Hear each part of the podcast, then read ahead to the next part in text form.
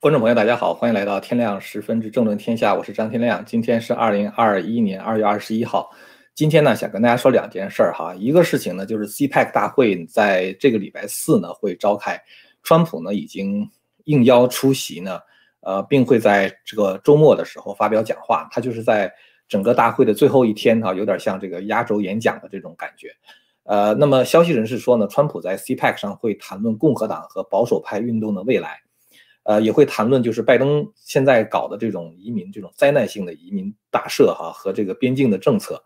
呃，那么这个今天呢，可以看到就是在福斯新闻有一个报道，就是彭斯呢也接到了 CPEC 的邀请，但是呢，彭斯谢绝了。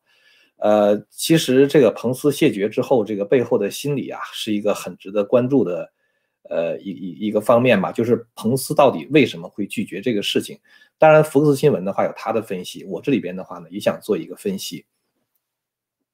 这个分析的话呢，我觉得和就是昨天二月二十号的时候纳瓦罗的这个一个采访有关系。呃，纳瓦罗在班农的这个 War Room 里边做了一个采访，把这个一月六号更多的内幕揭示了出来。所以我觉得彭斯呢，其实在。整个事件中，他的角色啊，包括他的心理活动啊，整个这个决策的过程的话，应该是比较清晰了。我呢也想把这个事情跟大家讲一下哈，然后说一下就是彭斯和川普未来这个合作的可能性有多大啊，包括他们两个关系的话，未来走向会怎么样？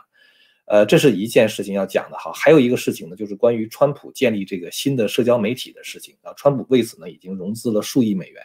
这个事情的话，可能危及到这个脸书和推特的生存。有人觉得可能川普只是呃建立了一个脸书和推特这样的这个竞争对手，是吧？为什么会造成脸书和推特的这个呃可能就是面临着财务困境呢？这个问题的话，也是一会儿要分析的啊。那么咱们现在呢，先说第一件事儿哈。第一件事情的话呢，就是关于彭斯拒绝 CPEC 邀请的这个事情。呃，在这个福斯新闻里边的这种说法的话呢，我不往下滑了哈，大家到时候可以自己去搜这个。他呢，就是说给出的原因呢，说呃，彭斯想嗯目前低调一点啊，就是说他主要是想这个集中精力于他的家庭，呃，和这个他的这个新的在这个 Heritage Foundation 哈，就是呃美国传统基金会啊，还有呢就是呃 Young Americans Foundation，就是年轻一代的美国基金会。呃，这两个基金会的话呢，都是推进保守主义议程的。呃，当然，大家嗯，几乎没有人会相信说彭斯只是出于这样的原因就不去参不去参加 CPEC 哈，没有会把就是没有人会把这样的场面话当真的。呃，最可能的原因的话呢，当然就是彭斯他可能会有意的回避川普，呃，以避免呢就是在 CPEC 上见面的时候会很尴尬。我知道呢，就是说很多保守主义者呢都挺恨彭斯的哈，这个 Gateway 的 Pundit。就是那个叫做网关专家，那个就是他的呃 founder 吧，啊，在他的这个呃页面上，如果你现在去看这个 Gateway Pundit 哈，里边还把彭斯呢称为 turncoat 啊，turncoat 就是便捷分子的意思。但是呢，我觉得我们现在看几个关键点哈，就是说这个时间点能够反映出彭斯在一月六号这个决策过程的变化。我这里边不是完全是为了讲彭斯的问题哈，就像我们在讲，比如说三国呀，或者是我在讲这个《笑谈风云》里面会谈到很多历史事件，讲那个历史事件本身的话呢，其实也是一个挖掘历史真相，同时呢是这个能够让我们更加理解人性的这么一个过程。所以说，我想把彭斯在一月六号的这个整个决策决策过程呢，给大家做一个复盘。了解了这个彭斯的决策过程，至于说你喜欢还是不喜欢彭斯的话，那就是你的问题了。但是我觉得这个复盘过程本身呈现了一种思考方法，就是如何去看待一个人啊，看待人性，呃，所以我觉得是一个特别值得注意的东西哈。彭斯什么时候就是说决定在一月六号的时候不帮川普？这个时间点是非常关键的，一直到一月四号的时候啊，一月四号的时候，为什么这个事儿特别？一月四号是一个很重要的日子呢？因为大家知道，一月五号的时候，这个在 Georgia 州有那两个参议院席位的决选，是吧？就是当时是 David Perdue 啊，还有一个 l o f f l e r 就是共和党两个候选人啊，和民主党那两个候选人去竞选这个参议院最后两个席位。那么共和党当时觉得，如果要丢失了参议院席位的话，就有可能会就是 让拜登的这个整个他的议程的话会推进的非常快哈，甚至走得更加极端。所以整个共和党呢，对一月五号的那个决选都是非常在意的。呃，彭斯呢，在一月四号的时候，包括川普本人一月四号的时候，都到乔治亚州去演讲啊，为这个共和党的候选人拉选票。当时彭斯讲了一句话哈，我不知道有多少人现在还记得。他当时在演讲的时候呢，他说：“我承诺，I promise。”他说：“星期三，也就是一月六号的时候，我们将在国会迎来我们的日子，我们将听到反对争议州的选举人票，然后呢，我们将听到证据。”你现在回过头来看，彭斯在一月四号讲的那个话，他讲的是一月六号是我们的日子，然后的话呢，说我们将听到证据，也就是说，一直到一月四号的时候，其实彭斯他一直是希望能够有机会把真实的证据呈现在美国人民的面前的。但是这句话呢，你也可以看到他另外一面的东西是什么呢？就是彭斯他其实是等待着参议院挑战这个争议州的选举结果。当大量的证据涌现出来的时候，彭斯他就有了行动的可能。所以，其实彭斯并不是说哦，因为我是参议院议长，我我有权利来选择到底是哪组选举人票，所以我就直接把这个总统的大位给给给川普就完了。当时其实讲的就是等待着那个证据呈现的时候。那么好了，就是说他呢。并没有认为他自己是一个做决策的人，他认为他只是一个 ceremonial 这种角色，就是说他只是为了主持这样的一个仪式，但是他希望在他主持仪式的这个过程中，能够把大量的证据呈现出来啊，甚至是让美国人民自己来选择。接下来我们知道，川普其实不只是从一月四号，从十二月底的时候开始就不断的给彭斯这个施加压力。我非常相信一点，就是彭斯一直在咨询他的律师团队。就是看一月六号的时候，他是否有资格来选择这个选举人票。然后纳瓦罗呢，昨天二月二十号的时候啊，昨天二月二十号，他在推文上揭示了一个非常有意思的内幕，我给大家看一下哈。这个纳瓦罗呢，他在这个班农的这个，大家看到这个这个 Steve Bannon，我把它放大一点。呃，纳瓦罗说什么呢？纳瓦罗说这个 Mark Shot，Mark Shot 是什么人呢？他是彭斯的幕僚长，幕僚长啊。这个他说，Mark Short 呢是 Coke Brothers 的，就是 Coke 兄弟的，呃，一个工具。呃，Coke Brothers 呢，他们是这个非常有钱的这个这个亿万富翁啊，我我可能是身价是上百亿、几百亿的这种这种级别的这个富翁。那么 Coke 兄弟的话呢，他们是反对这个川普的这个 Mega Movement 啊，就是这个让美国更加伟大的这么这么一个活动。那么现在的话呢，这个纳瓦罗呢，他说。彭斯之所以做了一个错误的决定，是因为这个他的首席幕僚长马克肖特呢给了他非常糟糕的建议啊，这样的话呢，他在一月六号的时候才没有去维护宪法。所以，呃，这个事情的话呢，等于是纳瓦罗底下还有一个更详细的说明哈，这个是在 Rumble 上的一个就是视频，大家可以自己去看哈，如果要感兴趣的话，那这上面这都有链接的哈。所以实际上，纳瓦罗呢，在这地方说了一个问，说了一个非常关键的问题，就是说，呃，我觉得哈，就是很多人他不太清楚川普或者是彭斯做决定他的过程，呃，因为我就是说曾经和一个不是跟川普直接接触很近的一个人，但是中间隔一层啊，但是隔了只隔了一一层吧，呃，那个人的话也算是在政府中就是层级相当高的啊，他可能川普。召开内阁会议的时候不会来，但是呢，他有很多就是接触川普、知道川普决策过程的这样的一个一一些一些经验吧。呃，其实不光是川普哈，其实这个凡是做到那个位置的人，他其实在做决策的时候，他都是要广泛的咨询意见的。你知道，哪怕就是像这个呃康熙啊，像乾隆啊，像唐太宗啊，就是像这样的皇帝啊，就是英明神武啊。咱们假如说他们是就是这个英明神武的皇帝。他们在做决策的时候，他也要广泛听取意见的啊，六部尚书的意见呢，军机处的意见呢，或者是这个这个这个内阁大臣的意见。主要原因是没有任何一个人是全才。你可能不懂这个卫生，你可能不懂经济，你可能不懂军事，你可能不懂这个外交。就是其实这个世界是非常复杂，有很多东西你是不懂的你是不知道的。那么当一个事情发生的时候呢，你只能去听专家的建议。所以其实像当时的像这个就是，呃，像这个秦始皇哈，我们觉得知道他统一六国是吧？他他干了这个非常多的这个，就是这个轰轰烈烈的大事。但是大家看《史记》的话，你会知道秦始皇身边有七十个博士啊。这个博士的话，他不是现在的学位哈，当时的咨询官，而且这些博士是什么家的都有啊，有法家的，肯定有法家的，有儒家的，有阴阳家的，或者什么其他别的家的。他要广泛的听取意见之后，权衡利弊，再做出一个决策。所以就是说，坐在坐在那个位置上的人，他做决策绝不是拍拍脑袋就能够做得了的。所以，川普其实一直是在各种情况下，他都在问他周围的专家们啊，这个事儿应该怎么办，那个事儿怎么办。而且呢，据我的那位。就是这个了解的渠道来讲呢，就是川普做决策的时候，通常都会挑一个比较中间的，就是既不是特别激进的，也不是特别保守的那种，呃，解决方案。呃，这个咱们可能都知道哈，就是说像那个有一个跟川普就是关系很糟糕，最后跟川普闹掰的那人，就是张 Bolton 啊。张 Bolton 的话是，呃，原来美国驻联合国大使，他就是一个铁杆的鹰派啊，就是因为他太鹰派了，所以反而就是说。他没有办法在川普的内阁中长期的这么这么这么就是工作下去，所以呢，其实川普也好，彭斯也好，当遇到问题的时候，他一定会去咨询他的律师团队啊，看他这个到到这个时候的话，应该采取什么样的措施。那么彭斯的话就问这个马克肖特哈，这个 Mark Short，那马 Mark Short 的话给他的建议就是不要去挑战啊，不要去挑战，所以。这个纳瓦罗在这个和班农就是对谈的时候，就昨天哈，在和班农对谈的时候，他讲了一个细节。他说，彭斯呢一度给这个纳瓦罗打电话，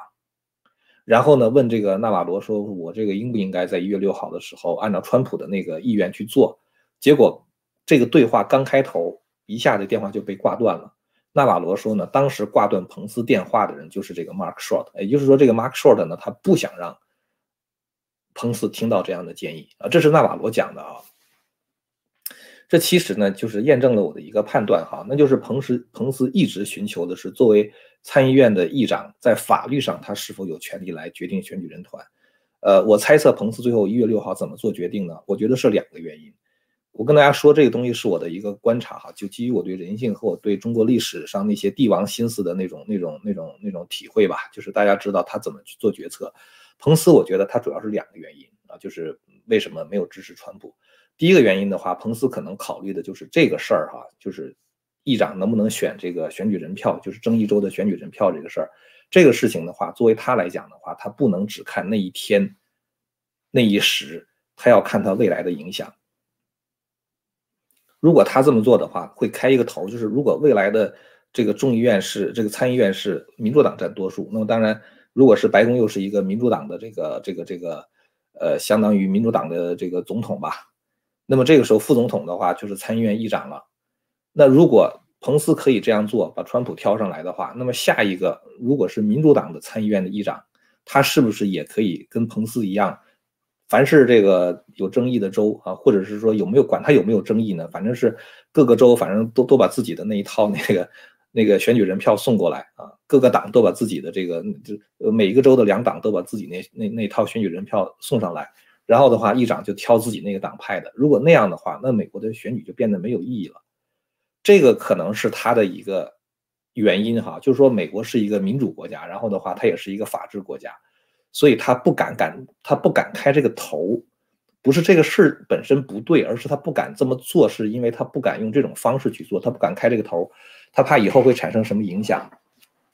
这个我觉得是这个彭斯当时没做的一个原因哈。再有一个原因的话呢，当然可能有人说说你这个这个是在非常之时应该行非常之事了，对吧？那你彭斯不做就是失职吗？我知道很多人恨彭斯，可能就这个原因啊。这是非常之时应该行非常之事，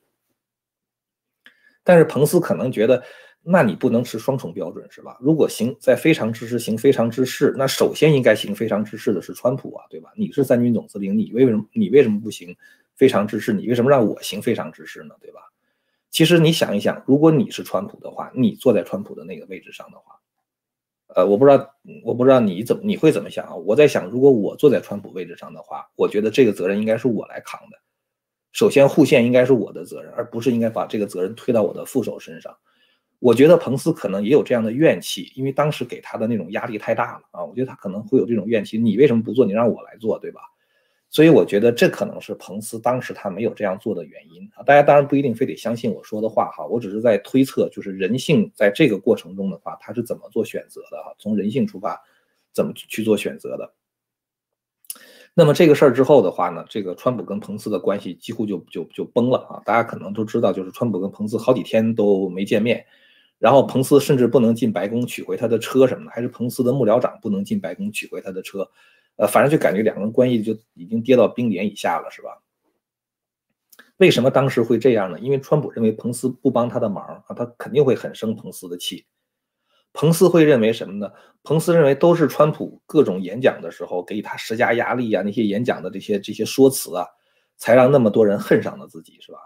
彭斯觉得他当时的生命都有威胁，因为很多人在这个呃推特上也好，或者是脸书上也好，就是用那个 hashtag 啊，就是要绞死彭斯啊，用那样的话作为一个作为一个标标签儿，所以彭斯肯定觉得我这么危险，那还不都是因为你造成的吗？对吧？所以呢，就是说这两个人当时的关系就恶化了，这是应有之义啊，我觉得这也很可以理解。而且确实在一月六号之后，川普好几天都没有见彭斯。但是其实我对两个人的关系呢，又不完全的抱着一种悲观的态度，因为我觉得其实两个人哈，呃，都是属于绅士啊。川普是很绅士的一个人，你看他虽然讲的话有的时候很 mean 哈，就是这个就是就是很很不客气，甚至感觉好像比较粗鲁。但是其实川普的心是挺柔软的，我觉得川普还是一个相当富有同情心，而且愿意给别人机会的那么一个人。彭斯的话呢，其实我觉得彭斯也是一个挺温和的人。我记得二零一六年当时这个在选举的时候啊，这个当时川普不是呃被那个 NBC。呃，就泄露了当时川普跟别人聊天吹牛的时候，就是川普说他对女人如何如何有魅力什么什么之类的。完，彭斯就跟川普打电话，彭斯说这事儿我不能保你啊，他这事儿确实错了，我我得谴责你一下，公开的谴责你一下。川普说没问题，而且彭斯那事儿确实是公开的谴责川普，川普自己也是公开道歉的。所以我感觉就是说，彭斯做事情的话，他也是愿意给别人留余地或者事先打招呼的。这也是为什么在一月五号晚上的时候，我记得彭斯当时就发了一个声明，他说我已经问过我的律师了，我没有权利这样做，也是给川普打一个预防针儿，是吧？所以我觉得，就是如果两个人都是这样的一种为人的话呢，就是过几天消消气的话，还是会见面谈话啊，最多做不成朋友，但是不绝不会成为敌人。当然，彭斯的顾问 Mark Short 说，两个人最近的话还是会呃通话的。把这个事情复盘之后的话呢？我们看到，其实一月六号那个事儿过去之后呢，彭斯是很大最大的输家，因为过了一月六号之后，川普的政治生命没有结束啊，他很有可能二零二四会回归的。那么彭斯的政治生命就结束了。本来彭斯是很有希望选总统的，因为如果川普二零二零年当选的话，就假如说我们没有那些大选那那些那些那些乱七八糟的事儿发生的时候发生的话。川普是很有可能当选，然后的话，彭斯是很有可能在二零二四年就是出来选总统。当时我很看好他，但是，一月六号这事儿出来之后，彭斯做的这个决定之后，彭斯就永远失去了当总统的机会。所以你回过头来看共和党里面这些人哈，彭斯是个输家，马可·鲁比奥是个输家。我觉得马可·鲁比奥真的挺可惜的，马可·鲁比奥是个输家。米什·马康农呢就不用说了啊，是输的可能就是这个这个倾家荡产了，就他的政治生命彻底结束了。Lindsey Graham 其实也是一个输家啊！大家记得 Lindsey Graham 在那个机场的时候，一堆人围着他喊 “Twitter Twitter”，就是你是个你是个叛徒什么之类的。Lindsey Graham 我觉得他的这个政治生命也结束了，基本上。还有一个就是 Kevin McCarthy 啊，Kevin McCarthy 可能虽然政治生命不会结束，但是他也不再不再可能就是会更上一一层楼了。他的政治生命基本上到此为止了。所以我觉得彭斯当时做那个决定的话，对他自己来说损失也是蛮大的啊。呃。我不，我不觉得彭斯和川普之间有什么不可调和的矛盾，我反而认为二者的关系呢很快会修复很多，而且我相信什么呢？我相信彭斯在二零二四年的时候会出来支持川普。呃，大家不管你你你相信不相信我说说的话，你可以记住我说的话啊。我觉得彭斯二零二四年他会出来支持川普的。呃，Brett Bard 有一个报道，大家可以看一下哈。这 Brett Bard 这报道呢说什么呢？说这个。彭斯呢，准备在这个川普成功的基础之上的话，让这个共和党变得更加的强大啊。所以我觉得就是说，其实二者之间，就是彭斯和川普之间这个合作的话呢，还是还是蛮有可能的哈，还是蛮有可能的。这个 CPEC 会议上的话，虽然可能彭斯暂时的选选择了，就是说退让一步哈，就是说就或者低调一点，呃，但是我觉得未来他还会出来的啊，还会出来。呃，我知道，就是说咱们这个频道的听众呢，很多人因为一月六号的事情是很恨彭斯的哈。我也不指望说我讲这些东西能够说服大家，我我也没指望说服大家，我的我的目的也不是为了说服大家，我的目的其实是想呈现一种思维方式，就是说，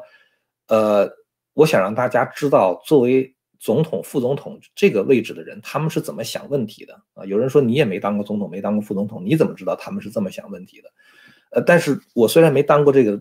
这个位没做过这个位置，但是 我基本上把中国二十四史通读了一遍，所以我很知道那些帝王到那个时候他通常会怎么考虑问题。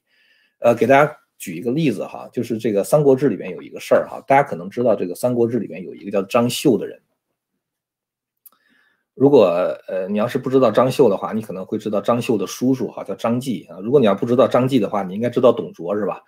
董卓其实当时手下是四员大将啊，就是这个李李傕郭汜张继樊稠啊，四员大将。那后来董卓死了之后的话，不是那个就是李傕郭汜张继樊稠他们就作乱嘛。那后来曹张继死了之后的话，张继的这些军队啊什么的就被他的侄儿张绣就给接管了。曹操那个望梅止渴，曹操那个望梅止渴那个成语那个典故，就是当时在建安二年的时候远征张绣的时候，就是干的事情，就是望梅止渴。啊，大家就知道张绣这人就行了哈。张绣干了一件什么事儿？就是曹操第一次打张绣的时候，张绣是投降了啊。投降之后的话呢，这个曹操很喜欢张绣的一个呃手下的军官叫胡车儿啊。曹操就跟胡车儿嗯搞关系嘛。这张绣就觉得你搞胡车儿干什么？是我的我的人，你怎么动到我这儿来了？张绣就很生气。后来呢，张绣就突然间发动攻击啊，对曹操攻击。在那次攻击中，曹操的心腹爱将就是典韦。就就就死了，就战死了啊！那是让曹操极度痛心的一件事情啊。典韦战死，还有一个什么呢？就是曹操的长子曹安民也死了，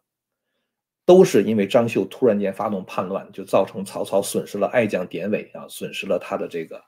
呃长子曹安曹安民。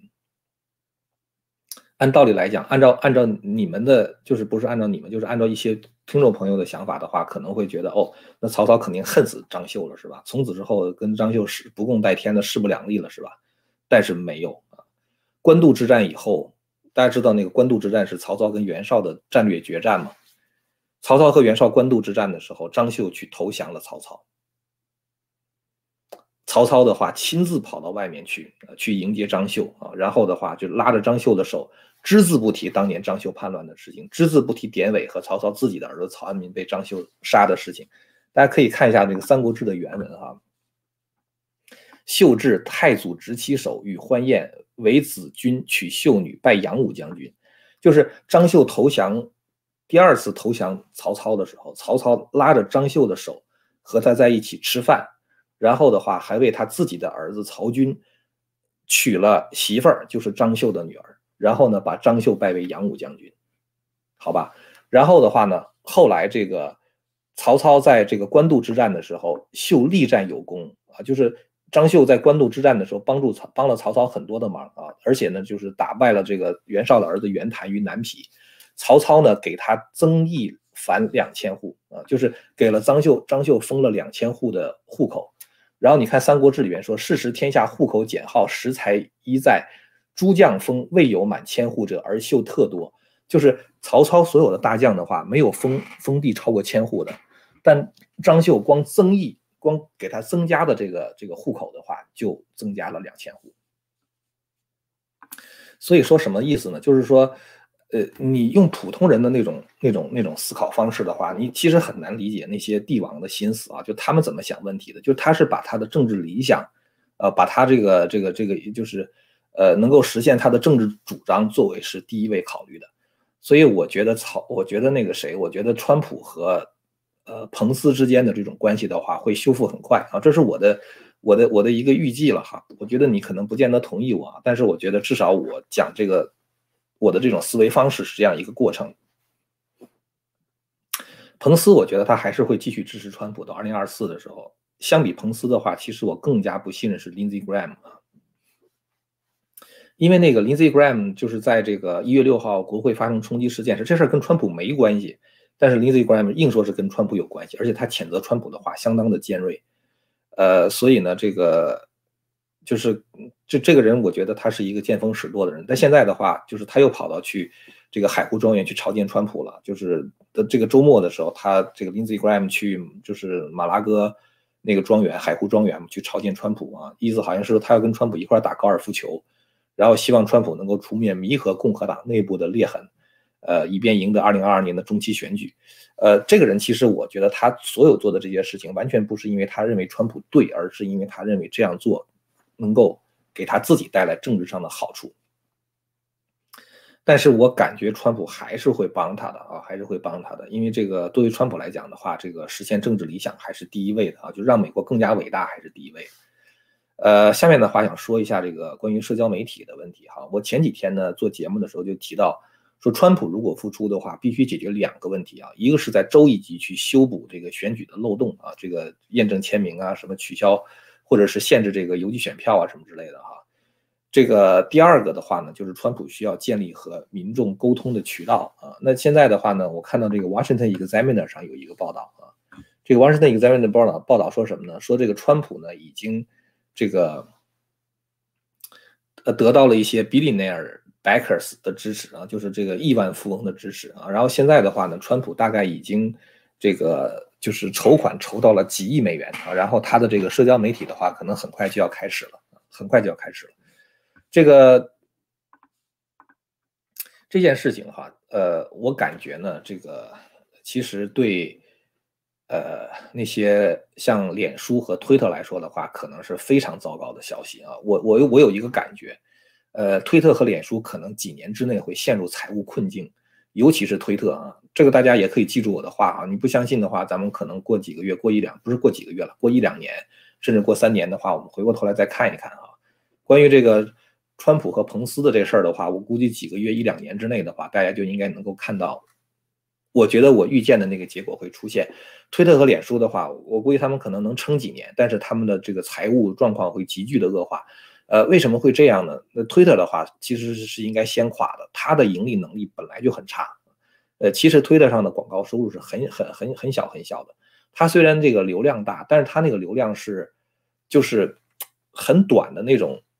推文带来的流量。这种短的推文带来的流量的话，其实是因为人的注意力很低，人为了快速获得信息的时候才去上推特。当然，想快速获得信息的时候，他其实是没有心思去看广告的啊，所以其实推特上广告效果是很差的。呃，我我知道这一点，以前我就是嗯知知道这个这个就是做过相关的事情啊，我都知道那个推特的广告效果特别差。那推特本来它的那个盈利效果就很差哈，那当川普建立自己社交媒体的时候，我估计推特或脸书大概会损失百分之三十到百分之四十的流量。很多人会离开推特，就是离开脸书，然后到川普的这个社交媒体上去。大家都知道，这个社交媒体它是靠流量来赢得这个呃，就是这个这个盈利的嘛，就是跟广告商之间，它主要是挣这个广告商的钱。但是你知道，流量损失百分之三十到四十的话，并不意味着说它的收入也减少百分之三十到四十，它的收入有可能会减少一半甚至更多。呃，为什么这样讲哈？因为就是说，这个脸书和推特哈，在出现这个竞争对手之后，很多广告商他们会把广告呢放到就是其他别的社交平台，比如说川普的那个社交平台上去做。这样的话呢，在推特和脸书上呢做广告的人或者做广告的广告商啊，或者做广告的钱就会变少。这带来一个什么后果呢？大家可能不太清楚这个推特和脸书它做广告的机制哈，它是靠网络竞价的。比如说有两个广告商哈，他们都选，呃，比如说这个邮政编码是什么什么什么啊，就是这块的人，然后呢，比如说呃受过什么样的这个 level 的教育哈，比如受过高等教育，然后家庭年收入是多少什么之类，就是你在这个做广告的时候你可以选嘛。当几个广告商都选了同一组人的时候，那么他们互相之间就开始竞价，看谁出钱多的话，谁就给这个人看广告啊，这个人就会看到谁的广告。大家可以想象一下，如果竞价的人突然间少了一半的话，少了百分之三十吧，那么这个竞价的那个价格的话，一定会被压得很低啊，一定会被压得非常非常的低。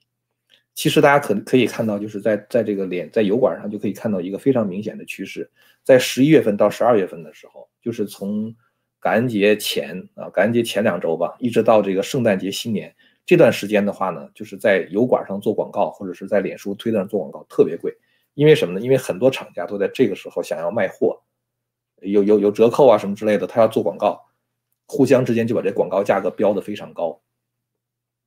等到新年一过，折扣一过之后的话，这个广告的价格甚至只有这个 holiday season 啊，就是节假期间那个广告的百分之三十的那个价格，或百分之四十的价格，就是广告价格一下砍了一半还多。就广告成本呢，就是那个 CPM 大概砍了一半还多，所以我想说什么呢？我想说的是，当脸书和推特损失百分之三十到百分之四十的流量的时候的话，它的广告价格甚至可能会损失会会被砍掉百分之六十，会被砍掉百分之六十。那么它的收入的话，当然也就会下降百分之六十。这带来一个什么问题呢？就是他们这些社交媒体哈，它赚钱靠的就是这个流量，它的成本是。没法减的，因为它成本，它就是得，它就得有那么多服务器才能够把这些人 hold 在这儿嘛，对吧？它总不能关服务器是吧？然后它就得有那么多人做开发，它就得有那么多的人来做管理，有那么多的人做法律，这个不会因为你用户减少了，这些成本就减少了。这对于一个就是企业来说的话，是一个就最糟糕的情况，就是你成本是降不下来的，但是呢，你的收入一下减半了。收入减半，嗯，成本降不下来。你想这企业的话，它活起来，它就是它要想活下去的话，就相当的困难。这就是为什么我觉得推特和脸书，如果川普新媒体真的能出来的话，啊，很可能很快就会陷入这种财政的困境。我之所以没有说油管，是因为油管它不是这个，呃，它它它不是那个。单一产品就是油管的母公司不是谷歌嘛，是吧？谷歌的话，它不是一个单一产品公司，它有搜索引引引擎，然后的话，它有 YouTube，它有 Gmail，它有什么？它它不是一个单一产品的一这么一个平台。但是推特和脸书的话，它是单一产品，它这个单一平台一旦盈利能力下降的话，它就就就就就惨了。谷歌的话呢，因为它还有其他别的搜索引擎之类的，它还可以去支持这个油管。所以我觉得 YouTube 的话，它的 survive 的，就是说能够能够存活的几率是很高的啊，甚至它盈利的可能性也有。但推特跟脸书真的是非常危险。坦率的讲呢，其实在这个就是美国这个所谓的左派的这个媒体哈，就是这个呃，就是很他的这个很糟糕嘛，他不报道这个真实的消息嘛，还有很多人制造了很多假新闻。